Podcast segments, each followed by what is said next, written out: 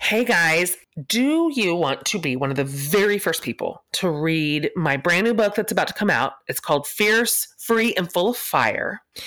If you sign up for the April box at the Jen Hatmaker Book Club, you will get your copy three weeks earlier than everyone else because you will get it three weeks before it even releases. Plus, of course, you get exclusive fierce content and all this great stuff that goes with it. Um, not to mention getting to connect with the most incredible women in the book club community. And P.S., we have so much fun on our private Facebook group. It's just constant, incredible conversations. So you can find out more at jenhatmakerbookclub.com. Okay. Um, so here's the important part the signups for our April book box close on March 5th. So if you sign up after March 5th, you you won't be in in time for the April box. So make sure you sign up before March 5th. Um, so it's jenhatmakerbookclub.com. Cannot wait to welcome you in. Okay, you guys, let's start the show. Hi, everybody. My name is Remy. Welcome to the For the Love podcast with your host, Jen Hatmaker, my mom. She writes books and speaks to crowds, but she mostly loves talking to amazing people on this podcast every week. Thanks for listening. We hope you enjoy the show. Everybody, hi. Welcome to the show today. Welcome to the For the Love podcast. This is Jen Hatmaker, your happy host. And I'm really, really glad you're here today. So, Today, we're closing out our For the Love of Faith Icons series, and it has been really something. We have heard from leaders all across every sort of spectrum and decades and generations and denominations and ideologies. We've listened to what makes them excited to be in the faith right now, um, what's been challenging.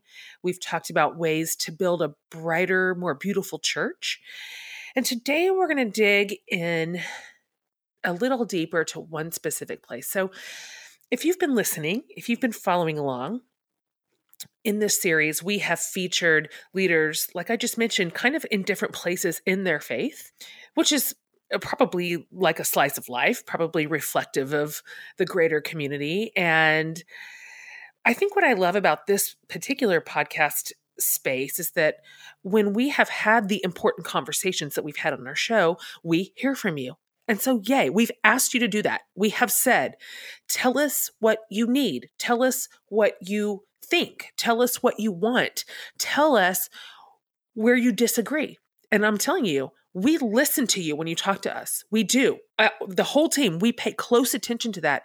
And of course, so we saw that several of you expressed feelings and concerns, and even some of your own personal experiences in a couple of the churches represented by some of these leaders who either um, either are not affirming to the LGBTQ community or just haven't been transparent about it, haven't been clear about where they stand. And and you asked, why didn't you include that discussion with that person specifically? So, I want you to know that I read every single one of your comments and direct messages, and I don't take your trust lightly.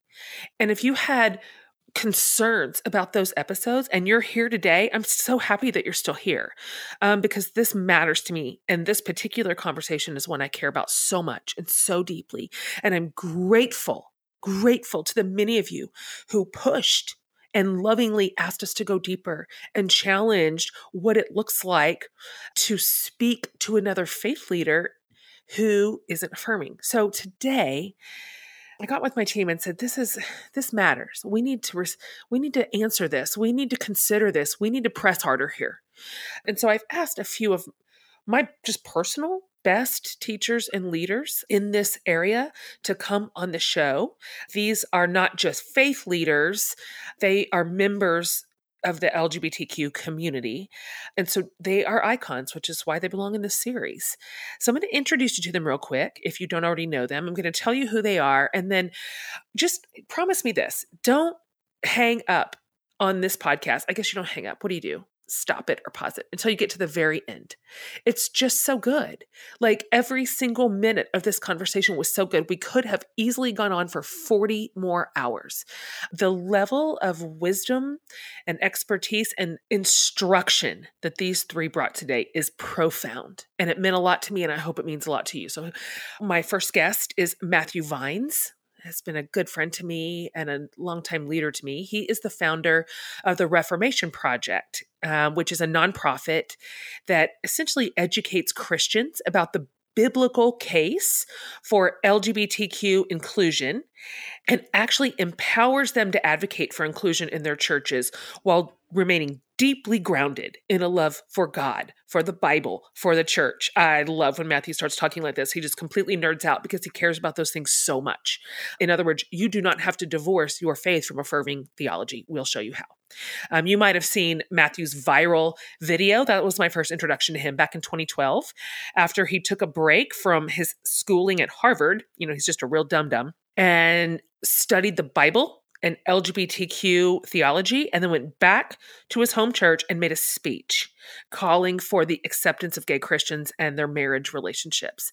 And that went incredibly viral. He's also the author of God and the Gay Christian, the biblical case in support of same sex relationships. So that is Matthew Vines. Next, we have Michael Vasquez. Gosh, he had so many good things to say today. I'm excited for you to learn from him.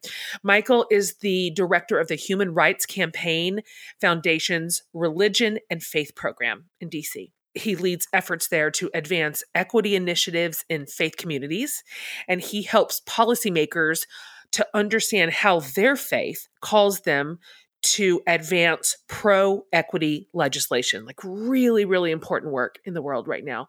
Personally, and he talks about this, he touches on it his own life was affected by inequity after he resigned from the campus ministry um, InterVarsity Christian Fellowship in June 2016 and co led the movement of queer IVCF staff that ultimately spoke out against the organization's anti LGBTQ policies. So he has he has lived this story deeply. He's also, by the way, finishing up a master's in theological studies at Duke University's Divinity School right now. You'll also see he's he's a big smarty too. And then rounding out the crew is a podcast favorite here at For the Love, and that is our beloved BT Harmon. He is a content creator and speaker. He lives in Atlanta with his wonderful husband, Brett. Um, I featured his blog and podcast, Blue Babies Pink, several series ago, which is a coming of age story that really shed some beautiful light on what it is like to love Jesus and love the church and be gay. Really importantly too bt is also the creator of harbor which is an online support program for christian parents of lgbtq kids. So we are going to talk about all this today, you guys. We are going to talk about what it means to hold one another accountable and faith leaders accountable and where is the nuance and and how do we do this well and what's public and what's private and I mean, I asked them some really hard questions. I invited all of their everything they had to say. And I think it's going to be so good for you to listen to today because these are challenging and nuanced waters to navigate. Um, and so I just want you to know I have not done this perfectly. And I know that. And for any pain that I caused my community, I am so sorry. And that is literally the last thing on this earth I want to do. And what's frustrating is I know I'm going to continue to not do this perfectly. It's frustrating. And so I'm grateful to my both my readers and listeners and followers and my fellow leaders who push me and say this didn't sit well and I want you to reconsider this and would you reimagine this word or this term or this approach that means something to me and I am listening and I'm learning and I'm growing and I want to continue to grow. And so I thank you for your feedback. I want to be a bridge builder and I have told you that and let me be really clear what I mean by that. When I say that I want to be a bridge builder, what I want to build a bridge to is I want to build a bridge to the queer community and to its allies and to the spaces and places where that community is cherished and invited to lead, love, serve, and flourish. That's the bridge I want to build. to that place, not going, that's what I want. That's my hope. And so this is a conversation that we're going to be having for a really long time, right? Because these, these don't, these changes are not overnight. But um, above all else, I want you to know that for me, for my places, for the podcast, for my books, for everything that I do, you belong here. You are valued. You are deeply and truly loved, and you matter to me. So, with that, Thank you for the longest introduction I've ever done on the podcast. Let's jump into this discussion. Do not turn it off until it's over. I am so glad you're here. Please sit back and learn and fall in love, no doubt, with our guests today Matthew Vines, Michael Vasquez, and BT Harmon. Well, it is my pleasure to welcome the three of you to the show, and also the very first time we are attempting um, four people on one podcast. So, God go with all four of us. Thanks for coming. Thank you. Um, Thanks, Jen. So, here's what's going to happen um, we got a million things to talk about. Um, but I wonder really quickly if each of you can sort of take a minute um, identify yourself so people can kind of learn your voices. And then just kind of just tell us a little bit about you. Tell us what you what your work is and where you are and what does your family look like and what's your deal and what's your story. Is that fine? Okay. Sure. how about matthew? You go first. Okay. My name is matthew vines. I live in dallas currently but i grew up in wichita kansas in a conservative presbyterian church. And so I came to terms with being gay when I was a sophomore in college. Mm. And that was a pretty significant upending of my life because there was really no precedent for being able to accept or understand or support that in my hmm. family mm. or church. But my love for Jesus is the number one thing for me, and it always has been. Mm. And so, really, ever since coming out, I've just been dedicated to, and also my love for the Bible. I love yeah. the Bible. I love God. I love the church. So I just went back studying the biblical text and then really working to engage my parents, people in our church. And ever since then, that's just kind of long story short, that's what I've been doing. Yeah. And I wrote a book that came out uh, mm-hmm. uh, several years ago now called God and the Gay Christian, kind of about why I think Christians can fully affirm scripture and fully affirm same sex relationships. Yep. And I run an organization called the Reformation Project, and we work to help shift churches from non-affirming to affirming in a way that's really rooted in our shared love for God, the Bible, and the church. That's so great. Um, just listener, by way of information, um, Matthew came to Austin New Church, our church here, um, as a part of a conversation series as we were transitioning our church also to an affirming space. And then, of course, afterwards, we went out to dinner, um, and I sat next to Matthew, and like a complete weirdo, I took my fork and I reached right over to his plate and took some something off of it. And so now you know that if you and I go to dinner, I will eat your food, even if I barely know you. So thank you for still being my friend after that really weird on- behavior. You know, I was honored. So. Yes, yes, I know that's a lie. Um, okay, how about you, Michael? Totally. Um, so, hello, everyone. My name is Michael Vasquez. Um, my current post is here at the Human Rights Campaign as the religion and faith director for the foundation. Um, before coming to the Human Rights Campaign, I was the founder and uh, co director of Brave Commons, which is a nonprofit that works with LGBTQ students uh, at Christian colleges and universities around the country, helping them navigate discrimination on campus, advocate for policy change, um, and really shift the conversation about equity on campus. Um, and then right before that, um, not too long before that, I was um, on staff with InterVarsity Christian Fellowship in a non-affirming space. Um, myself going through uh, a couple of different forms of conversion therapy, mm-hmm. trying to Sorry. pray the gay away. Thank you. Yeah, and and that was really like something that began really early on because when I first came out, I was ten. Um, I was being bullied in school and came home and told my dad, and um, my family panicked. Didn't expect my dad to respond the way he did because um, I was ten. I had I hmm. just assumed you tell your family things and things go well. Um, they called uh, my family being very Catholic. Um, responded to that moment by calling my very Baptist family in Puerto Rico, bless, and getting them to pay pr- to pray for me because bless you know um, like international prayer might make you straight, right? Right. Let's, let's yeah, pull yeah, up yeah. the Puerto Ricans. Uh, yeah, the rosary won't work, yeah. but uh, maybe some Baptist prayer. Sure, um, sure. And so it really planted a seed of like confusion as a deeply spiritual mm, person. Sure. Uh, where where do I find myself in the story of my faith, but also in the affirmation of my sexuality? Mm. Um, and the turning point for me in that, um, which I find very significant, I think, for even the conversation we're having today, um, is um, and remains uh, the events uh, in Ferguson during the uprising after mm-hmm. uh, the assassination of Michael Brown by the mm-hmm. state, and seeing how the evangelical world, particularly the evangelical world that found itself at the center, right? They tr- were trying to have conversations about justice, mm.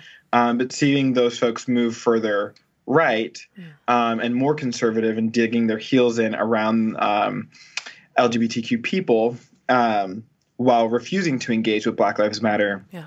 signaled to me as a person of color of both African and Indigenous descent mm. um, that this is not my home, and I was never really welcome here to begin with, and so that uh, instigated my exit. Mm. Wow, thank you for saying all that. That uh, Ferguson was a really uh, important turning point for me too. That marked a real delineation between what I thought there was and what there was. Um, yeah. And so I appreciate you bringing that to memory and how injustice everywhere affects everyone um, that we're not all siloed off in injustice. Thank you for saying that, and thank you for being here. Um, our third guest today is a longtime friend of mine and the podcast. So now this is really unprecedented territory, BT, because this is the first and only um, third appearance from a guest on the For the Love podcast. You occupy the you're the sole person in this zip code. Um, but for the listeners today, can you um, sort of introduce yourself yet again, please, to my audience? Sure, Jen. Uh, I'm happy to have that honor. What, a, what an yes. honor. Uh, my name is BT Harmon. I live in Atlanta, Georgia. Uh, son of the South, grew up in a small town in Alabama. My dad was a Southern Baptist pastor growing up, and uh, just uh, lived a. I was gay, lived a very closeted life for many years. Um, came to faith, you know, in high school, and uh, you know, attempted to, I guess, pray the gay away myself, and hmm. um, lots of tears and. Bible studies and the laying on of hands and those sorts of things. Uh, lived a single celibate lifestyle for uh, many years, deep into my 20s, and uh, eventually sort of had a little bit of a come apart and mm. began to sort of question some of my theology at that point, and uh, eventually came to to be affirming, to believe that God can and does bless us single uh, same sex relationships. So, mm. so yeah, uh, 2016, uh, a couple years ago, I came out with a podcast and blog called Blue Babies Pink, which was just uh, my attempt at sort of stepping friends and family through the journey I'd been on of of living this sort of quiet, desperate, uh, closeted life, and um, and uh, was was well received and super grateful for all the people that I've connected with through that. 2018, I got married. I married a man whose name was Brett. My name yes. was Brett Trapp. Yes. I met a man named Brett Harmon, and it's yes. very confusing. Right. And so I took his name, and uh, we live a really a really peaceful and very boring married life in Atlanta. With a, a cat. Oh, there's yeah. the cat. Yep, yep. Yeah. Professionally, I, I do consulting work uh, and also do podcasting and speaking. So yeah, I have my hand in several things, but uh, uh, oh, and also also have a parent group uh, support yeah. group for Christian parents of LGBT yep. kids. Thanks, you guys. I've already explained to my listeners um, why we are having this particular episode and what I'm um, hoping to bring to my community and what we're hoping to learn from you. And um, and I, I have also explained that the three of you have lived in this world in such a way that has been incredibly instructive to me. And I have learned so much, not just from your words, but also from your postures and, um, it's meaningful to me that you still value the church and that you still value faith community. And sometimes these get, sometimes this all gets real muddy and understandably so. Um, and so I just find you very um, reliable and trustworthy guides um, today. So I want to start here it's a real you guys and I have talked about this, but it's a weird time right now in our culture. It's a real dialogue is in peril. Um, conversation is fraught. It's it's fragmented. It's spliced together in social media. It lives behind screens. It's just it isn't what it used to be. In some ways, that's not all bad, um, but we no longer. Um, experience dialogue around ideas, um, ideologies in the way that we once did. And so um, some of this has made it really hard.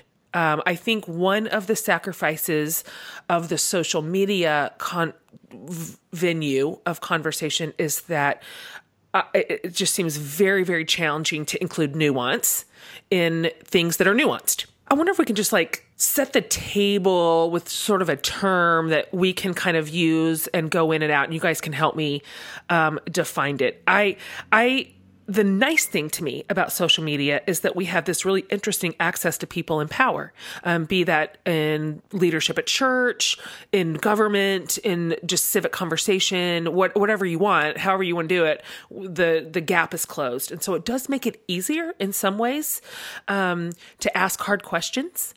Um, so let me ask you this: What would you say? The differences, particularly in social media culture, between checking someone in power and canceling someone. Um, and does that matter to this conversation? I would just kind of like to hear your thoughts on this. Um, we'll just reverse it this time. BT, do you have any thoughts on that? Yeah, I've got lots and lots of mm-hmm. thoughts. You know, I really kind of draw a distinction between, uh, you know, canceling someone and muting someone.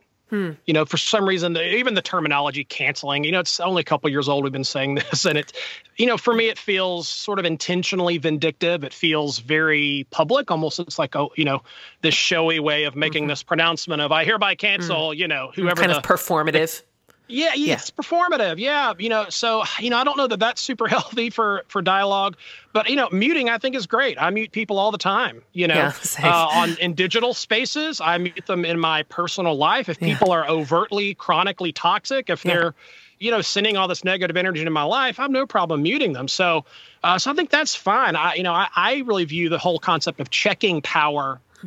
For me, it's about uh, you know that is helping, seeking to help somebody grow you know, I mean, I've in the last couple years, I've posted several insensitive things. Uh, that you know, one time that was something that sounded very ableist, something mm. uh, one time that was insensitive towards the transgender community. I was thankful to have people uh, check me on that. Yeah, me too. Because, but they did it in a they did it in a kind and thoughtful way that showed, hey, this person's not out to get me; they're actually trying to help me. Yep. And as someone who has a very small amount of influence out there, I'm so grateful for that. And so, yeah, I think the knee-jerk canceling stuff is unhealthy. I think it should be rare, but someone, you know, checking power in a helpful way is is wonderful. Mm, that's a great perspective. Uh, you guys, I want to add in. Yeah, I, I find those some of those things that you said really helpful. Um, as in terms of framing. Um, I do want to name a couple of things though. Um, I think we have different groups, right, that are engaging, right, in, in these social media debacles and mm. dialogues and debates, and sometimes it descends into utter chaos, right. right? And I do think there are. I've seen it, right? I've experienced it. There are moments where uh, folks are just performing, right? Where someone has come out and genuinely apologized for something that they were ignorant of, right? And they're like, I had no idea and I want to change, I want to be better. And folks still lean in, right? Like, still, you know, try to attack them more and drag out um, the vitriol. So mm. that, I don't want to dismiss it, that's a reality. Um, however, at the same time, right, um, and I say this um, very like, gracefully, uh, or I'm attempting to say this very gracefully, right? In a space that's dominated, right? Like this conversation is dominated by three cis men and a cis woman, um, three white people, um, and only one person of color, right? Yeah. Um, all four of us with uh, intense access to privilege and power, hmm. right? Um, that really colors the way that we talk about cancel culture. Yeah. Cancel culture is something, right, that is, um, I would argue, is primarily used um, as a way to establish boundaries and to protect others, right? It's a mm-hmm. signal um, to other folks in the community like, hey, I went to this church and this pastor, right, that everyone is celebrating actually was really abusive, right? Mm. Um, and like you said earlier, Jen, like they, we have access to people in power in ways that we didn't before Twitter and Instagram and Facebook, um, but especially Twitter, right? Um, we have access to, to people in power um, and that is a tool for organizers to be able to point out and say, actually, no, the experience or the story, or at least part of the story of this person that's not being told um, is the story of abuse or the story of betrayal or the story of pain. And mm-hmm um, that needs to be we need to hold on to that um, deeply right? Like yes. i'm with matthew like what matthew was saying earlier in his introduction about being someone like deeply in love with scripture.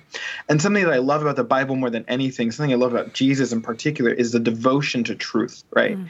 um, that the truth is that that which daily liberates right? That the truth sets us free. And so we hold on to that right? And i think often the issue with navigating cancel culture is people are afraid of the truth coming to light right yes. those in power not wanting truth right and so yes there are there are ways to avoid like just being toxic and uh, performative and all of those mm-hmm. things but um, the deep value in cancel culture called camps in framed as cancel culture, um, the deep power in it is that act of Jesus of truth telling. That's great. I love that. Um, that feels really important to hang on to and to remember what is underneath it. It's not just a, a construct outside of p- real life and real people. Um, anything to add that, Matthew? No, I mean, I think that both BT and Michael have illuminated the both the good and the bad sides. Everything is uh, kind of both and yeah, when it comes yeah, to these that's conversations. the hard thing. Yes. And I, I mean, I myself have experienced how a place like Twitter can be amazingly and beautifully democratic in terms of hmm. creating that ability to have a voice that you weren't able to have before. But I've also seen how it can even sometimes I've thought I've stepped back and thought, wow, this is actually messing with my mind a little bit hmm. in terms of it's making me less gracious and it's making me see people as less human in a sense because everything is a screen and it's mm. so easy to write someone off permanently in a way that you would never do if you were actually in lived community yeah. with them. Right. And so for me, I think the the the ugly side of the underbelly of cancel culture would be embodied in or illustrated by The Great Divorce by C.S. Lewis, where his picture of hell is everybody just getting in arguments with other people and then moving their houses further and further away mm. from other people because they're just getting in arguments with everybody else. And by the end, everybody lives hundreds of miles away from everyone mm. else. It's a deeply isolating experience. And that is, I think, something we have to navigate too, where it's like we're all imperfect people yeah. in need of grace.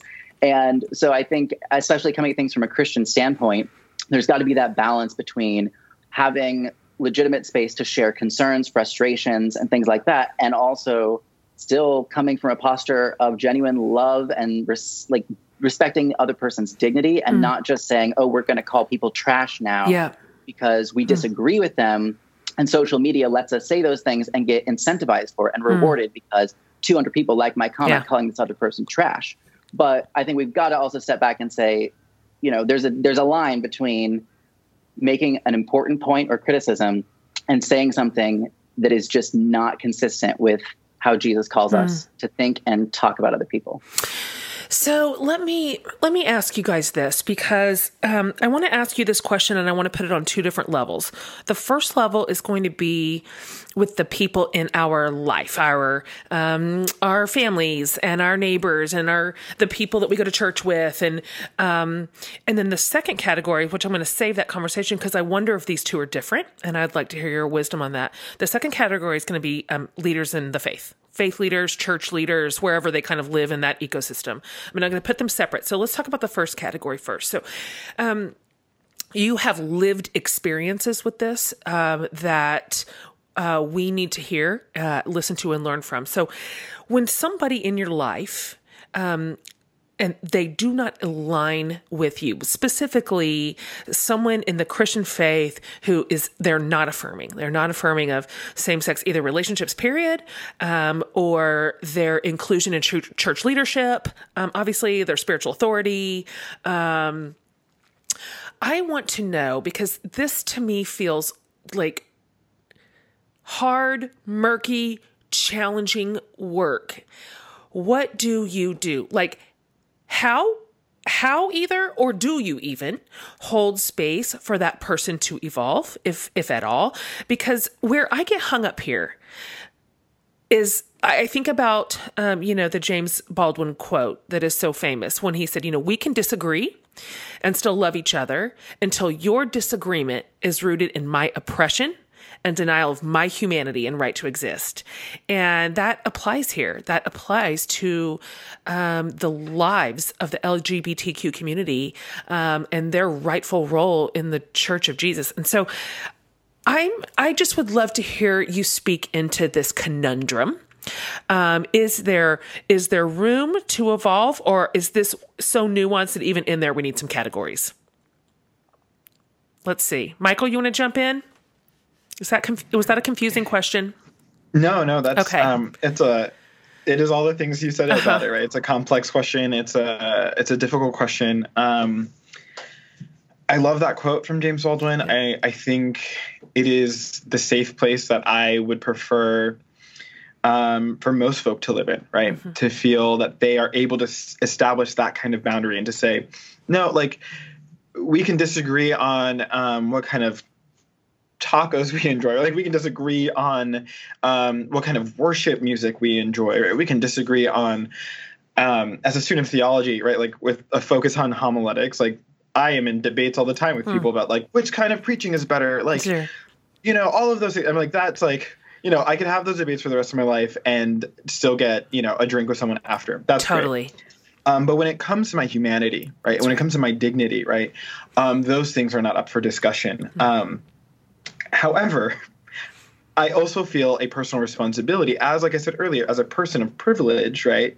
And I'm still saying that as like a queer person of color, right, that came from a family that was impoverished, right? Like all of those like intersecting um, marginalizations, right? I still oh, I still have a lot of privilege. I'm graduating from an elite university. I work at a great organization in Washington D.C. I live in a cute neighborhood, right? There's a Whole Foods two blocks from my house. SoulCycle's up the street. Like I'm doing fine, Okay. right? Like I'm doing great, right? Like, um, and so I, right, living with access to this kind of power, privilege, um, and these resources, I have a personal responsibility um, to dialogue with folks who disagree with um, my humanity and my dignity and that of my community in hopes of Wow. changing the conversation.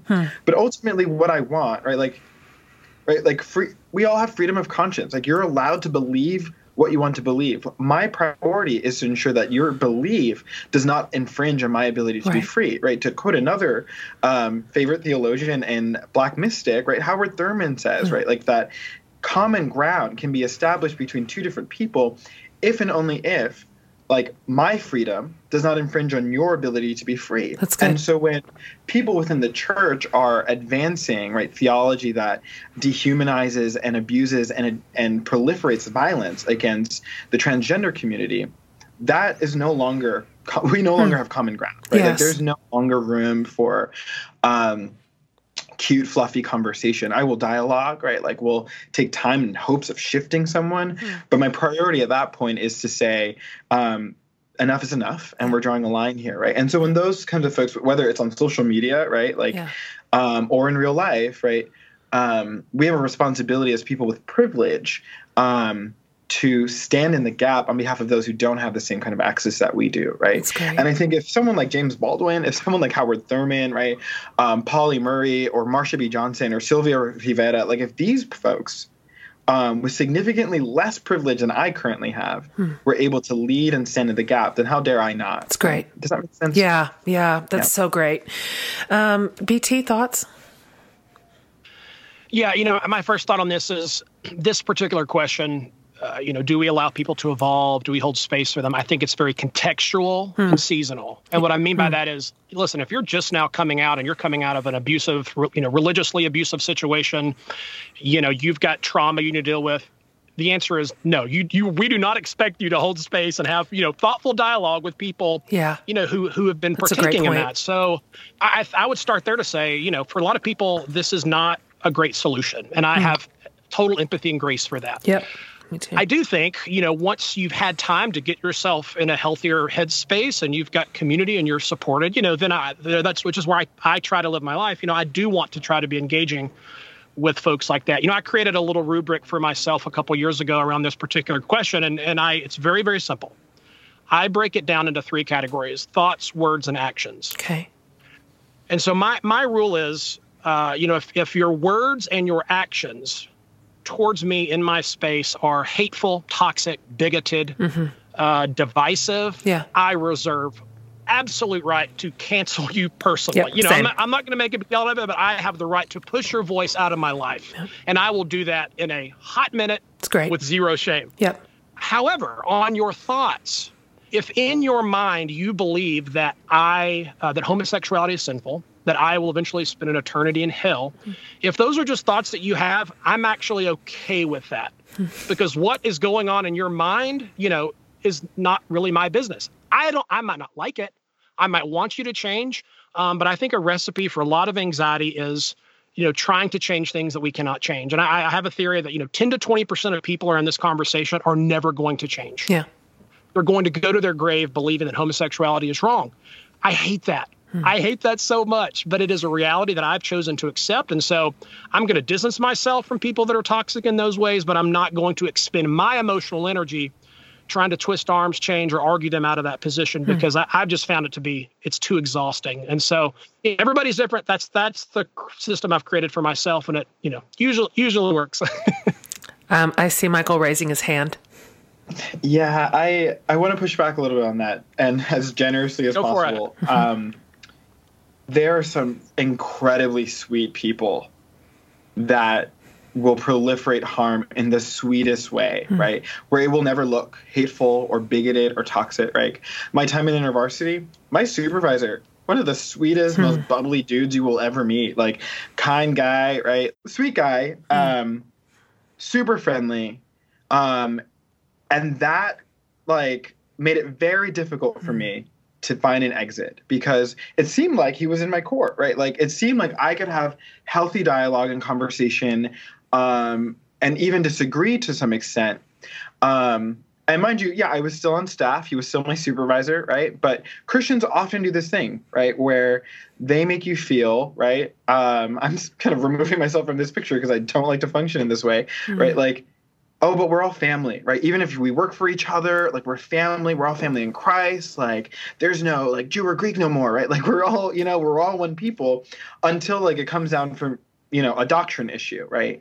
And then i have to cut uh, cut you off from opportunities right? Mm. like i have to not promote you or i have to put you in a performance improvement plan because uh, you're asking different questions and i don't feel comfortable with that.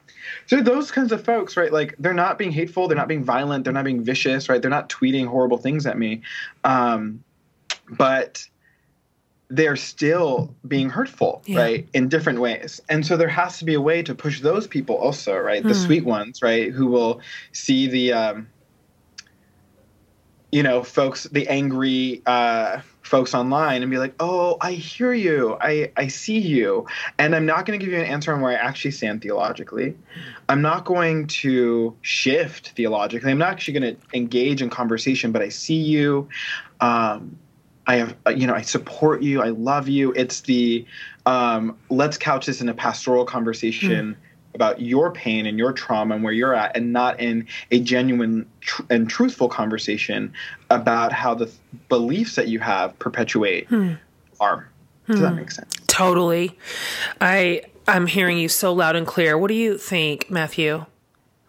Well, I think here we're kind of getting into something that I think you mentioned in the question, Jen, about the difference between engaging somebody who's just kind of in a similar position to you, right? Just like somebody sitting in the pew next to you at church versus somebody in a leadership position.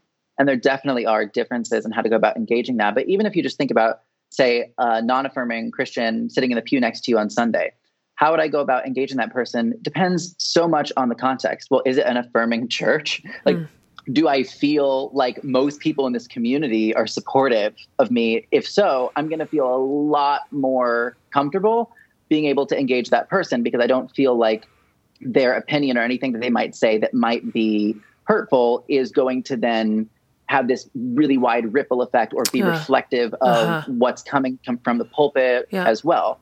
But if it's a church where I feel like there's zero support, zero openness across the board, it's a lot more painful and probably less beneficial for me to invest my time in having some in-depth conversation with that person if I don't really feel like there's even that much openness from mm. that person. Yeah. So, I mean, in general, I really do try to. I think there is a lot of value in staying in relationship when it is possible, but it, it is not always possible. Yeah, and you're right. That's a very, it's a very case by case thing. But I also really do try, if it's not possible anymore, to remain in relationship with somebody, to not end things in a bitter way yeah, yeah. but just to try to like recognize okay i don't think i'm going to be able to hmm. keep doing this anymore but like still love you still want the best for you but i'm just going to have to kind of go in a different yeah. direction in terms of how i'm investing my energy yeah um so because i do think even when people are believing things that are pretty harmful to us. We are called to love everyone, our neighbors and our enemies. Oh, it's so terrible. And I know it is. It's so But I terrible. also- personally, I do see a big like how I understand people's motive does really shape Yeah. my experience of them. I will have people in my life who actually have the exact same position on something, but I can just really I do believe that one person their motive is coming from a much better place. Hmm. And so it doesn't mean that that absolves any of the problems that may Yep. come from their position, but honestly in general I probably just like them more than than somebody who I don't feel like I get it. they their motive is coming from a good place. And so that's why it's really hard to kind of just have some formulaic answer of here's how I respond, you know, like here's how I would engage this. It's very context and individual specific. I see my But I do think everything still has to be rooted in like the teachings of Jesus yeah. and how are we seeking to love others as we have been loved by God and as we wish to be loved.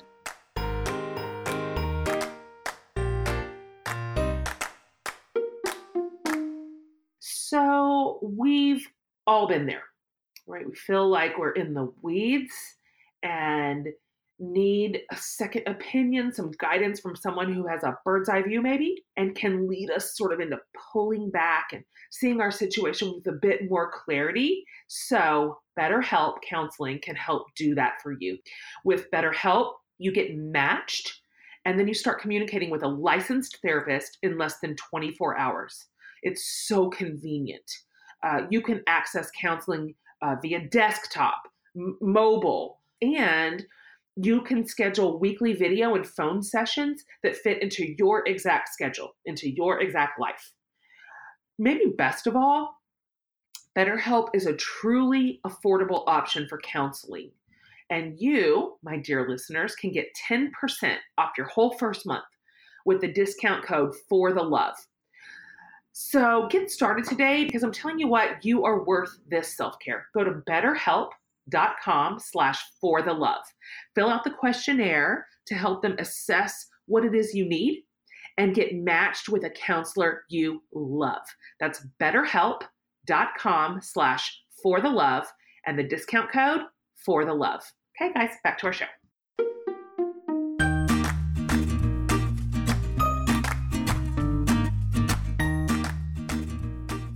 It's so interesting for me to listen to you guys talk. And um, so, as I steer this over toward leadership, I mean, I have to just be fair and say I, I am framing this up through my personal experience. I don't have any other way to do it, which is that even six years ago, I was not affirming. I had not even examined it. it. You know, it wasn't. It was an unexamined position that I ha- was handed once upon a time, and it lived on its own shelf. And so, I mean, six years ago, you guys. And so, at that point, I was in leadership. I mean, I was out there doing the thing. I had I had a Twitter account for crying out loud, and so I wrote something even then that was so um, to your exact point, Matthew, it was very nice. I mean, it was almost adorable, and it was so. Harmful. I remember that. Yeah, it was so harmful um, to the to the LGBTQ community and everybody who loves them, and. So I don't know why. I can't explain why. And I think maybe to your point, Matthew, maybe it's because I was just likable. But some other faith leaders who were v- firmly in a, in the uh, sort of affirming camp, they held a door open for me even then, and I don't know why, because I think they sensed in me she's on the spectrum.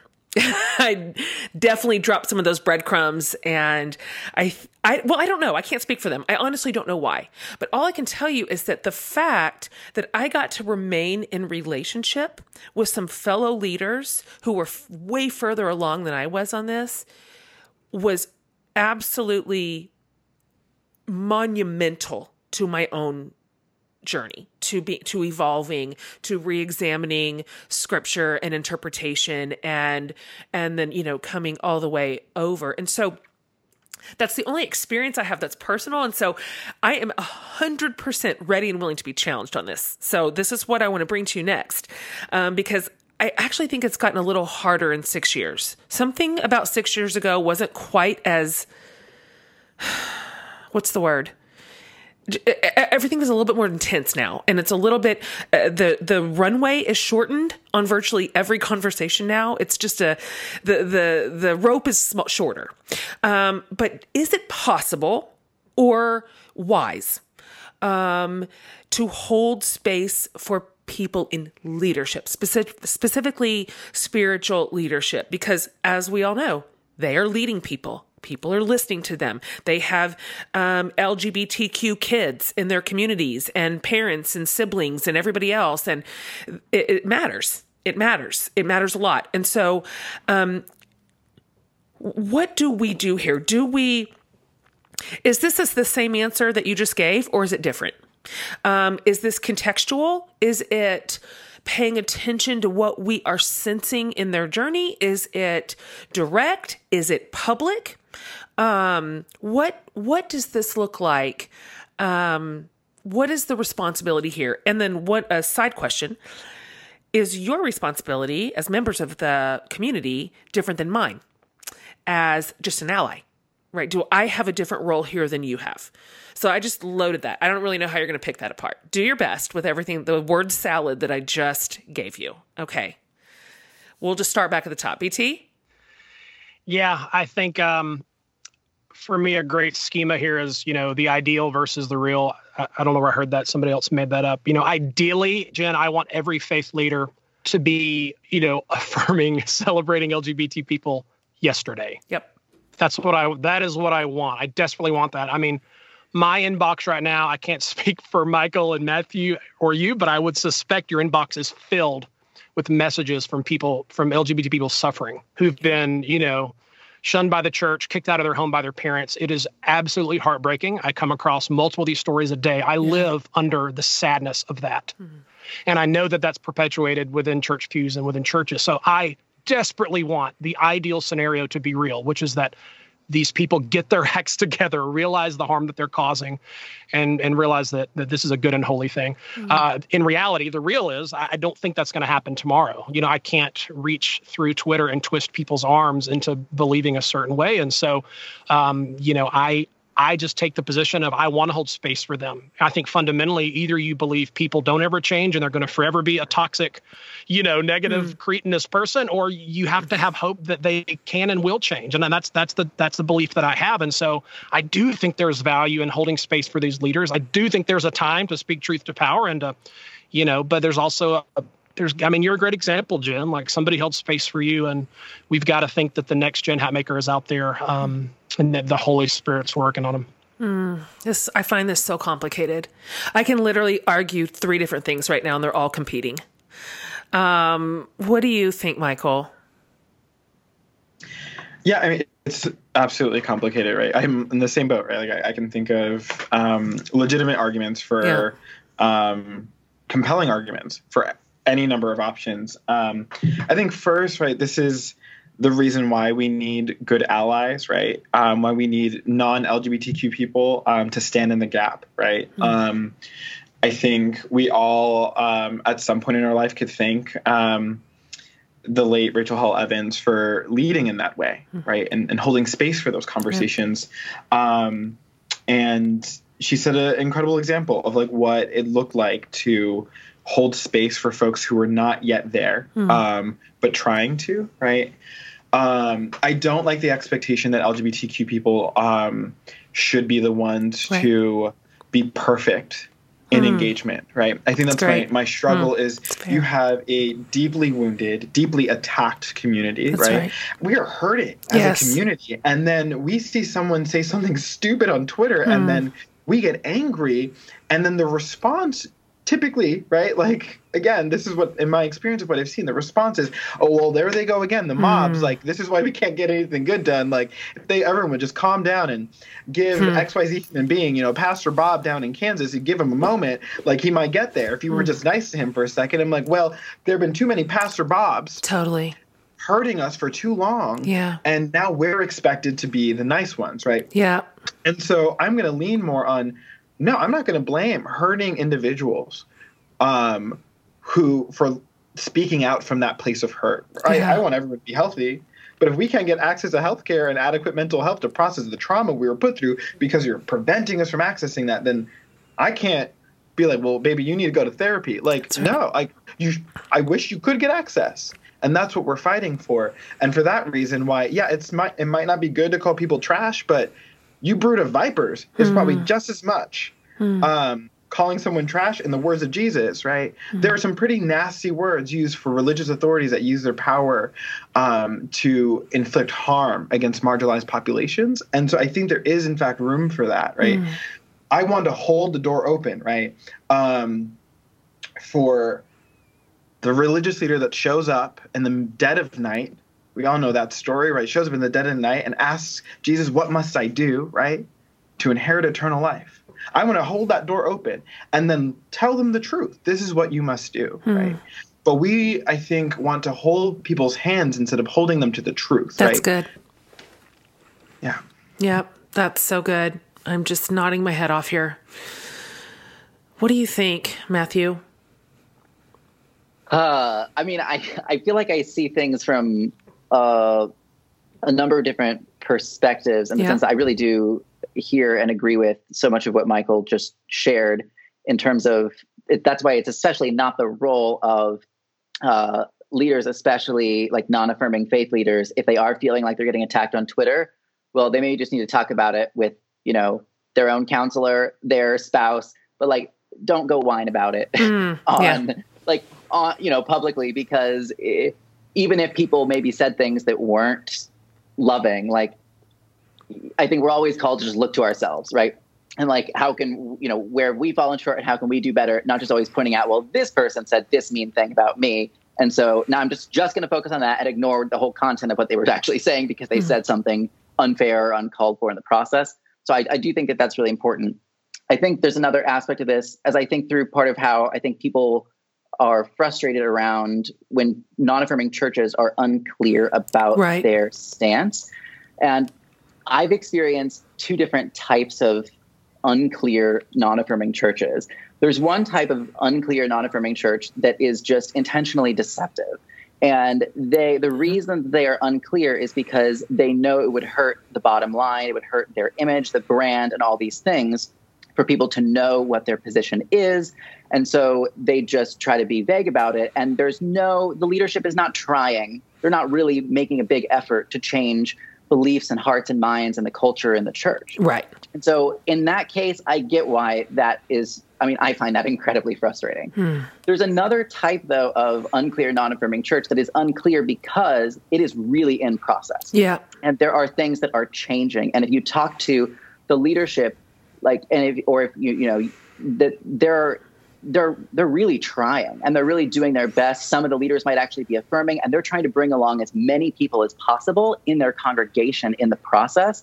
And so i look at those as very different things. Now Mm. it doesn't mean that there can't still be problems in in that second type of situation. There absolutely can be because the, a lack of clarity can produce problems of, of all sorts, but I still think that's a very different situation than a church that is just intentionally deceiving people kind of for self protection and self gain versus a church that is in a messy middle Totally. place of trying to bring people along. And so we actually we have a program that we started last year with the Reformation Project called Pastors in Process.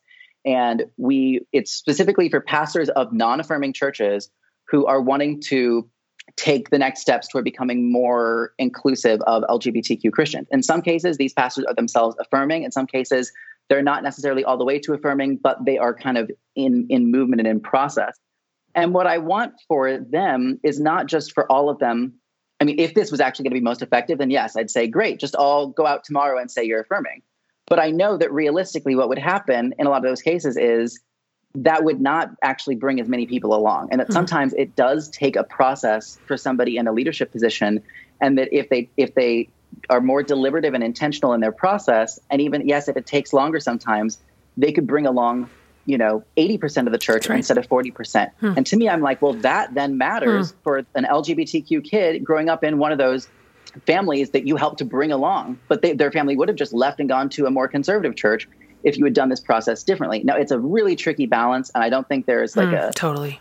a, a best, just one black and white answer to how to do that. But I do have a lot of sympathy for how it, this can be complex for people in leadership positions trying to balance how do I bring as many people along as possible while also trying to not just be complacent about the problems of the status quo.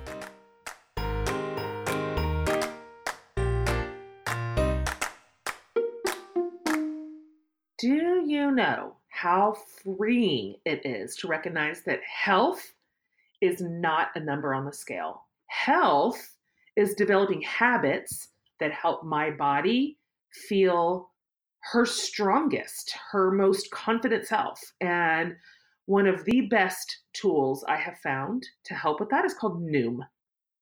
So, Noom equips me with resources that help me understand why I make the choices I do around food and movement, and then how I can make better ones. Noom has one of the biggest and most accurate food databases around, which is helpful for me because I want to be mindful about what I am putting into my body. And Noom's kind of food log helps me see these have been the choices I've made without thinking for the last 48 hours. So it just sort of takes the guesswork out of how to treat my body well. And it isn't time consuming either. Uh, it's just about 10 minutes a day to check in and see how I'm doing, how I can move forward and get all kinds of encouragement. So, listen, you don't have to change your whole life in a day. Actually, it's small steps that ultimately make big and lasting progress. So, sign up for your trial today at noom.com slash for the love. So, I'm going to spell that for you. It's N O O M, noom.com slash for the love. Do this for yourself. Noom.com slash for the love, and you can start your trial today. Back, back to the show.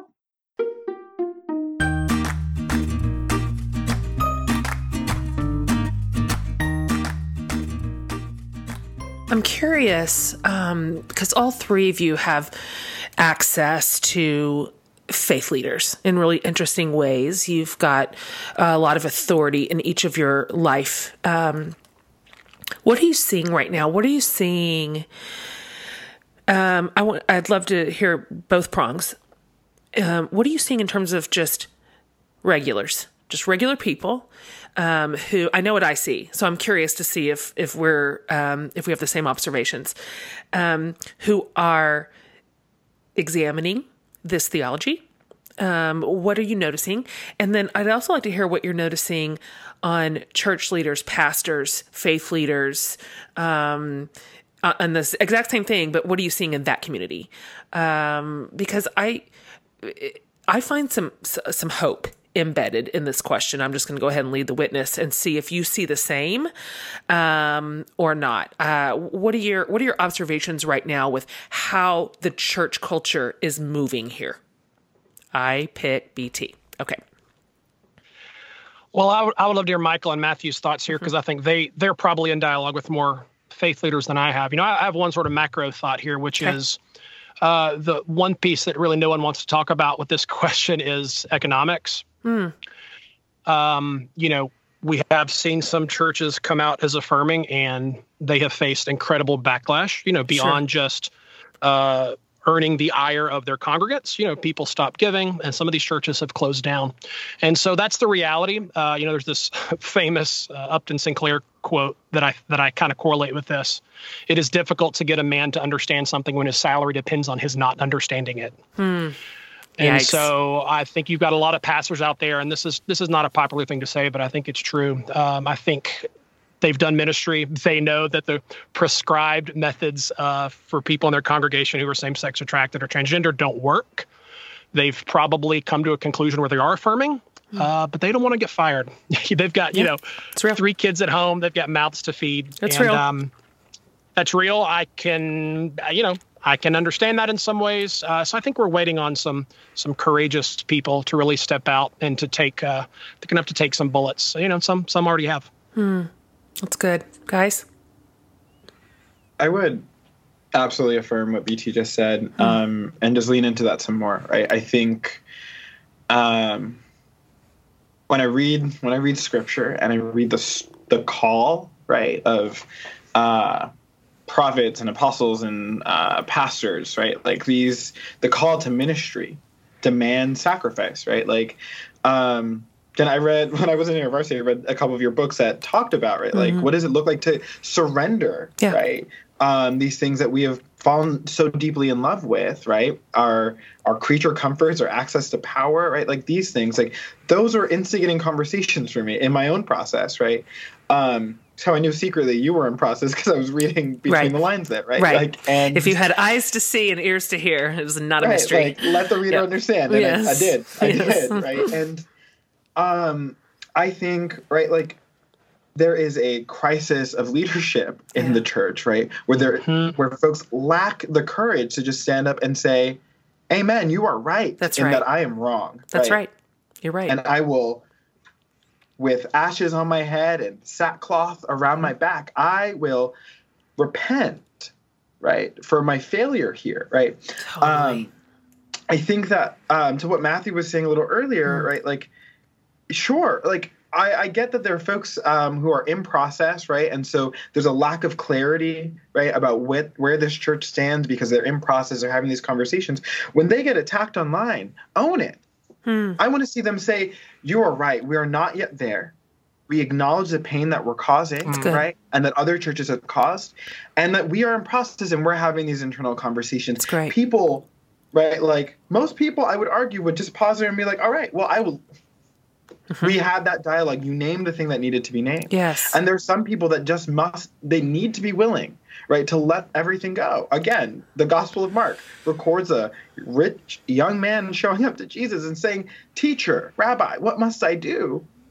And Jesus says, Sell all of your things, give the money to the poor, and then come and follow me. And Mhm. the church doesn't like to hear those words, Nope. right? Right. The church likes to say, Come and give me all your money, right. right? right. Right. I need your tithes. I need your offerings. I need Yes. some extra. Right? We need a new roof. We Well, need a new and plate. Like Also, from the queer community, they will definitely take your tithe, but will Oh, not put you in leadership. Right. Amen. Yeah. Right. You want my money, but you won't. You don't want my personhood. That's you don't right. want my dignity. You don't want my humanity. I want people to fall on their sword in the name of Jesus. Jesus did it. He right? did. Jesus was crucified for the life that he lived. Right. For his opposition to oppression. Would these pastors also do the same and stand up? Right. Hmm. That's the courage that I'm longing for. Ugh, right. I see. And I don't want to. Just, I hear these beautiful things in conversations in private with pastors Same. all the time. Tell me where they're at, the conversations they're having, their fears about moving forward. And I just want to say, like, the water's right there, Peter. Just Hmm. step on out in the name of Jesus. Just walk and see what happens. Right. Ah, but same. people are afraid. Same. Man. And when it happens, it is like, oh, it's so full of like life and movement and joy because what I notice is that um I, I- realize it's probably condescending to call people regulars. I don't I can't find another name. Just when regulars are paying attention and a leader falls on his or her sword, it get so many regulars are in process. So many. So many. BT, you said a minute ago, you think there's probably, I think I, I may get your numbers wrong, but you said 15 or 20% maybe that you think will probably never, ever change their mind. Well, that is still a lot left. 85, 80% of people Exactly. who have a lot of possibility in front of them, who are willing to examine a theology when they are regularly seeing the death and pain that it causes. And so, um, when when one leader falls on his or her sword, ten thousand people come behind them.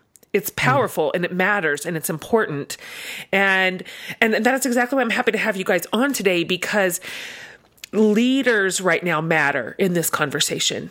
Um, uh, do you have anything you want to add to that, Matthew? Because you have a very generous posture in general, way more than me. I tell you this all the time. Like, there are places where you have a lot of graciousness, and I'm like, nope, I'm mad. They're dead. I'm never speaking to them again. And you manage, I don't know how you do it, but you are blessed with a real generous nature. I'm, I'm curious your thoughts here. Yeah, I mean, I think that both when it comes to average Christians who are in process in their theology and people in leadership and pastors who are in process, I think there's often a mixture of, of motives for people.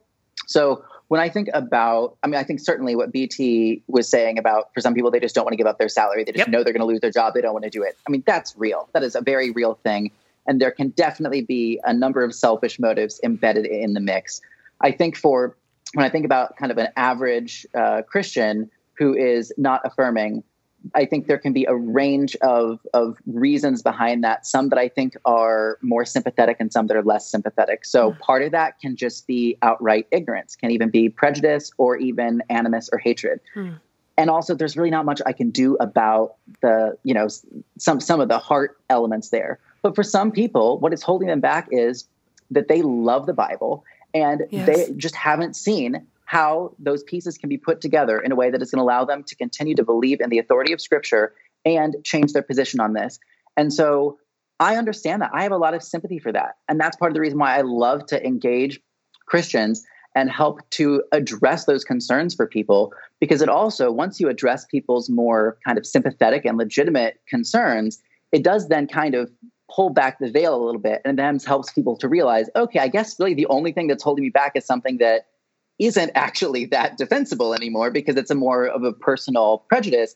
So if my, you know, the reason that is kind of more uh, understandable or defensible isn't really as strong of a reason anymore, it can help people to see things differently. Mm. And so, likewise, when it comes to leaders and pastors in particular, yes, there can absolutely be the selfish motives, but I also think there can be a fear of losing things that are not selfish.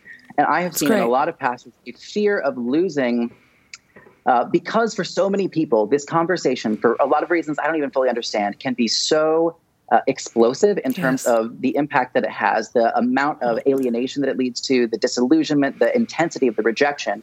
For a lot of people, either when they come out or even just when they become affirming, they can feel so kind of thrown about in the wind and so rejected by people that it can, for a lot of people, lead to kind of an exit from the faith for them. Right an exit from the church or an exit from the faith or both. And I have tons of sympathy for the reasons that happens, but that can create a very understandable fear in pastors that if our church becomes affirming, but we don't do it with a strong enough theological foundation or we don't do it with the way that's bringing enough along people, we could lose the thing that is most important, which is the passionate love for Jesus at the governing core of everything that we do, that passionate drive for discipleship.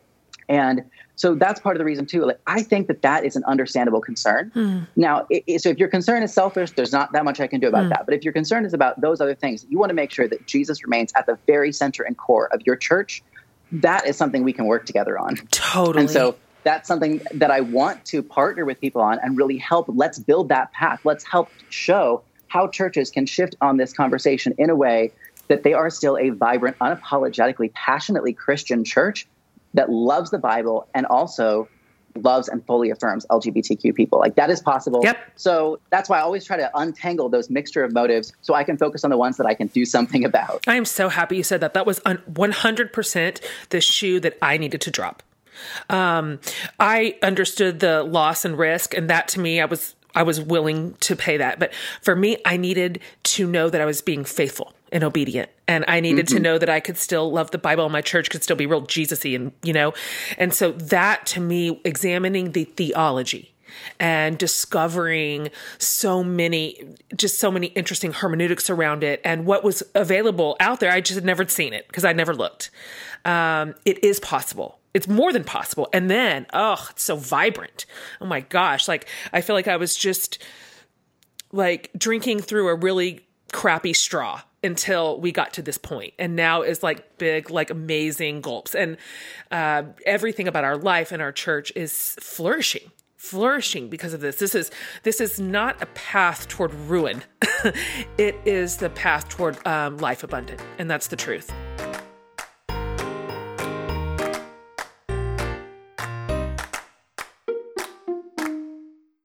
If your bra is not comfortable what are you doing with your life? And I'm dead serious. There's just a better way. Life's hard enough. So let me show you the light of one of my favorite sponsors, Third Love. So, ThirdLove bras are designed to fit you, not the other way around. They're designing using measurements from millions of women. ThirdLove has more than 80 bra sizes. Okay, you are in there somewhere and they make the most comfy bra you'll ever own. Their straps do not slip, they do not cut into your shoulders. They are made from memory foam. Do you hear what I'm saying? They have this premium luxury feel. I don't even know how many I have. I have so many. ThirdLove knows there is a perfect bra for everyone, and that is true. So right now they're offering my listeners 15% off your whole first order. So all you have to do is go to thirdlove.com slash for the love right now to find your perfect fitting bra. Okay. And you'll get 15% off your whole purchase. Yay. So it's thirdlove.com slash for the love for 15% off today. Okay, guys, back to our show.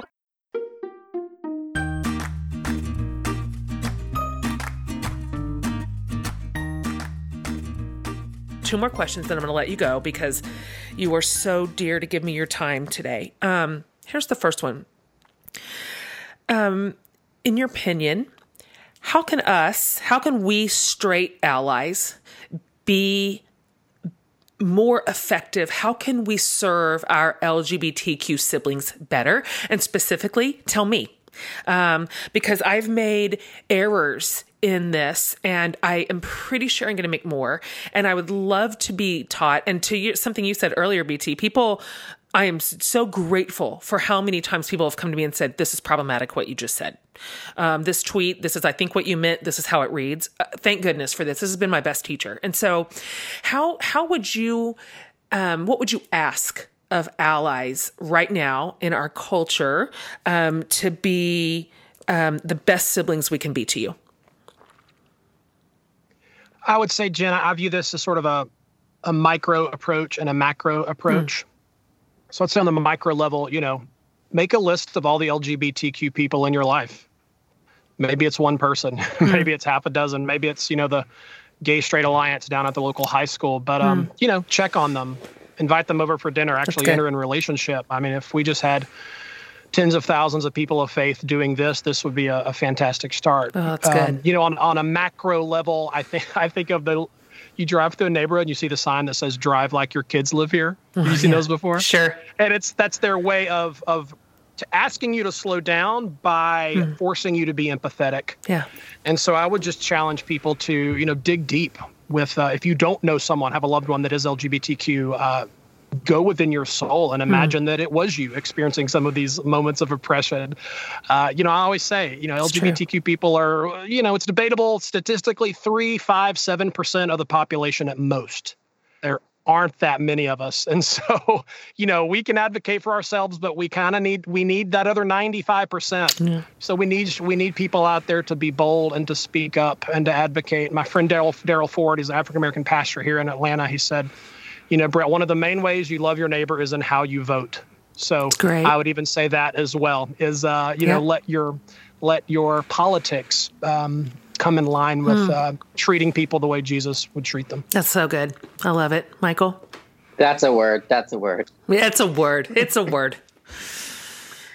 Oh, I mean, this could be a multi-part series. Sure we could. could really break this down. Um, I think it's important to name we're not talking just um, our our straight allies, but also our cisgender mm. allies. So all of us, right? Like, how are we, right? Even as a yeah. as a gay man, that. how am I advocating for uh, my transgender and non-binary siblings? Um, that's that's just critical and often missed in this conversation, yeah, right? right? And particularly in faith spaces, because faith people of faith are often like, uh, maybe I can have a conversation about gay and lesbian folks. That's true.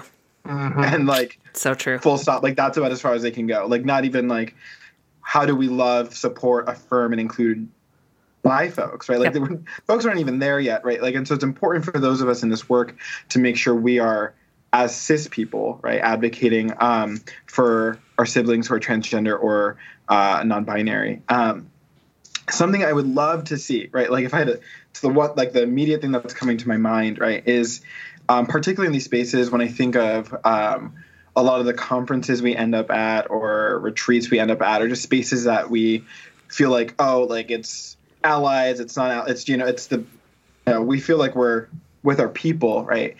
Um, i often have observed uh, allies just kind of feeling like yeah now i'm part of you like i'm part of the crowd like mm-hmm. and like let's all run away together right? Like let's create our silo somewhere mm-hmm. let's you know disengage right? And like keep bringing people over here right? Um, and I want to see allies step into the arena um, proudly, boldly, um, to stare into the face of the things that we are um, being assaulted with um, instead of trying to run away from it, right? Because I get it, right? There are um, cis and straight folks who are leaving some of these toxic or abusive or non-affirming churches, right? Like, and they have also been hurt, right? Because oftentimes, right, these churches that are non-affirming and are toxic in some way, right, um, are not just anti-LGBT, but they're anti, like, anti-women, right? Totally. Um, anti-black like there's Mm-hmm. all sorts of other things happening right um, and i'm not going to name names but we could you know we've heard plenty of stories to know like it's not like that's just the surface right and so there are allies who leave those spaces feeling equally hurt but i still feel like those allies have a greater responsibility to enter back into the arena and say now that i've you know brushed the dirt off right and i've got some healing and um, i have the the structures that i need to protect myself um, i'm going to go back in and do the work right That's it's great. very easy to just kind of run away and Totally. you know let's go on a camping trip you know to get let's run off to wakanda together and not engage right like um but instead like can we stay in the fight Hmm. um, that i think is critical yeah, that's good. Matthew? Well, um, I mean, Jen, I think you're probably the most problematic person I know. So, you know, I think you you just may be beyond, um, you know, beyond repair. It's No, I'm fair. kidding. Um, no, So fair. I love you, and um, I think you've had a, a fantastic. I'm kidding. It's not fair at all. I think you've had a wonderful impact, just especially since 2016, in being a voice in this conversation, and so I'm really grateful for that. And in terms of what people can do in general, I think there, it's really good. I think because as Michael said, we all are allies to somebody, or at least should be allies to someone, right? We all have our areas where we have advantages that other people don't have, and so as Christians, that should be calling us to think about how can we be using that those advantages and those privileges to hmm. be benefiting the people who don't have them but it can also easily kind of turn into a mindset of i just get to help you now. And hmm. while there's certainly times when i think we all need to be helped i think there's a lot of value too in thinking about things from the standpoint of well what people and this conversation may be lgbtq but it could be lots of other conversations too around race gender class. What people in this community do i really look to as mentors? It's great. like just friends, but as mentors and people who can really then be provide some accountability for me in the context of relationship Yeah, because there is never going to be a single LGBTQ perspective, right? sure. On most issues of the day. I mean, unless it's something really black and white. We're, like in general, there's going to be some diversity of opinion, and so I think being able to have mentors in your life who you have Yeah. those deep relationships with, where you know that there's room for mutuality and honesty for them to be able to point out like areas where they maybe see possibilities for growth, improvement, change, but it's not just that it's also just a relationship with that person i do think that can be in- incredibly helpful and just make Mhm. sure that we have that mindset of it's not just us helping people but us learning from as One well. hundred percent. You have been that to me so many times, and I'm so thankful. Last thing, last I question. add- yep. Can I add something really Please. quick to what Matthew just said? Mhm. Um, Matthew's right in saying there's never going to be right a singular LGBTQ belief or thought. We're not a monolith, right? Like our theological perspectives are incredibly diverse. Um, I would love to see allies not run to the folks who are most palatable, Hmm. um, those who feel like. Um, you know, we can. I can insert you into my church, and no one would really know unless Ah, you said something wow. um, your theology hasn't really shifted significantly from our theology, for the exception that you are now affirming, um, but that there is a dynamic. Like there are folks with much more dynamic and interesting and intricate views that um, go far beyond and possibly even deeper than a lot of the belief systems from where we come from. And that's not a value judgment. That's simply to say, like, can we not just go and take the politically expedient gay person and put them and say like now we're affirming right like Hmm. are we willing right um to have the whole breadth of the conversation and Great so far as it's possible right um brought in right um because Great. those are the stories that are missing right what about the other folk right Mm. like whose theologies are maybe a little complex and different those stories are valuable those are important and i need allies to lift up those names That's good. Thank you for saying that, Michael. Thank you for including that. I think that's important here. I think that's important to remember. Here's the last thing. Just if you have a short word, guys. Um, I have a lot of listeners out of the queer community, and I have a lot of their moms. I have a lot of their sisters. Um, I have a lot of their daughters and their aunts and their classmates. And so I wonder if you just could give them that particular the the my the queer community that's listening today uh, anything you want to say any little message that you'd like to leave them with something that um something that you want them to hear from you today and we'll i would love to um, end on that note how about bt yeah there's lots of terrible things out there uh, but there's a lot of a lot of good things as well I, I i've been saying and i think being LGBTQ in America right now. Uh, it's not without its struggles, but at the same time, I think it's one of the best times uh, to be LGBTQ. The mm fact that uh, you can live your life out and about uh, in not everywhere, but in some places, I think is positive. So, uh, long long way to go. A lot of things to improve on, but I would just say avoid the despair of the age. Be insanely hopeful that things will get better, and uh, and then all of us work together to see that come through. It's good. Watching you build your beautiful life has been the greatest thing. Uh, Michael? Yeah, I'll be really brief. Um, I think it it's important to just continue to reaffirm, right, that all LGBTQ people are created in the wondrous and beautiful image of God. That's good. Um, and that we walk in that power as a result of it. That are, mm-hmm. we are loved by God, thus we have dignity. That we are loved by God, um, thus we are beautiful and honorable. And that that should be enough, I hope, right, to get us through mm. all of the the horrors that we are seeing, um, and get to that beautiful place that we know is possible. Amen to that. Okay, Matthew, it looks like you have the final word. Okay, well, that was pretty similar to what I was thinking. That's which fine. is we can hear it more than once. Would just would just be that Jesus loves you, yeah. and that Jesus loves your LGBTQ child, yeah. and that uh, us going through all the traumas and challenges and rejection, um, at the end of the day, like Jesus still loves us, and we can still love Jesus just as passionately as we always have. Yes, you can. And you do, and you are, and you will. And you are building a beautiful church, and you are leading and teaching the rest of us. And it means so much to me. It means so much to my community. And you three do too. You mean so much to me. Thank you for um, just exactly who you are first, but also the work you've you have and continue to bring to bear um, on this earth and in our culture and in this time. I just think it makes me grin to think like one day you will know the scope of what your work has meant. You will not know it on, you will not know it now, but one day it thrills me um, that you will see the fruit of your work and it will be amazing. And it already is. And so I want to thank you for being good friends. I want to thank you for being good leaders and teachers and good men, and um, and for all that you had to say today. And I want my listeners to know that I'm gonna I'll link to these guys everything, all their everything, all the things that they have. You'll have a link for it. Okay, all their social accounts.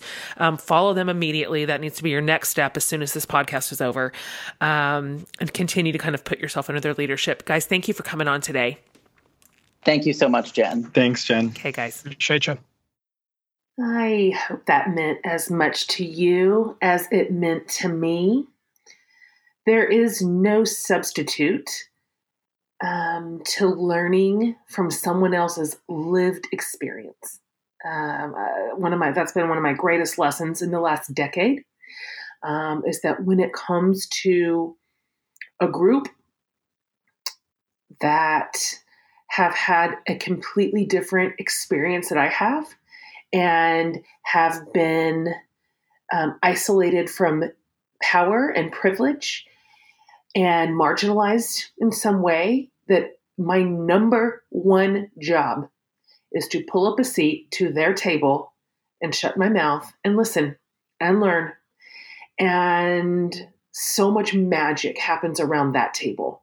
I hope today was a table that a lot of us were able to pull a seat up to and just listen quietly um, and learn. And I'm grateful to these three for coming on and sharing their um, wisdom and their experience with us. Um, what a great way to wrap it up, you guys. Next week, we start a brand new series. You may remember last fall, I did a live podcast tour where we recorded live in the room with so many like amazing guests and I promised you that I was going to bring those to you and now I'm going to. So you'll get it all the laughter, the the energy in the room um, with my guests, and we're kind of all over the place. Um, this series is going to run, the gamut from really like sober minded, serious conversations, um, and one episode is just absolutely it is like slapstick comedy from beginning to end. So it's all fun. You're going to enjoy it all, and I can't wait to bring you the live podcast tour series. So that starts next week. Next week, don't miss it. Come right on back to the show, and um, if you haven't already subscribed to the podcast, do it. Thank you for subscribing. Uh, we have so many amazing subscribers, and review it and and rate it for us. And um, on behalf of Laura, my producer, and her entire team, and of course Amanda and I, we are so grateful for you, listeners. So grateful. We just love, love, love creating this space um, for you. Okay, see you next week, guys. That's it for today's show. Hope you enjoyed this chat. Be sure to subscribe to my mom's podcast and give it a thumbs up rating if you like it. From the whole Hatmaker family, I hope you have a great week and see you next time.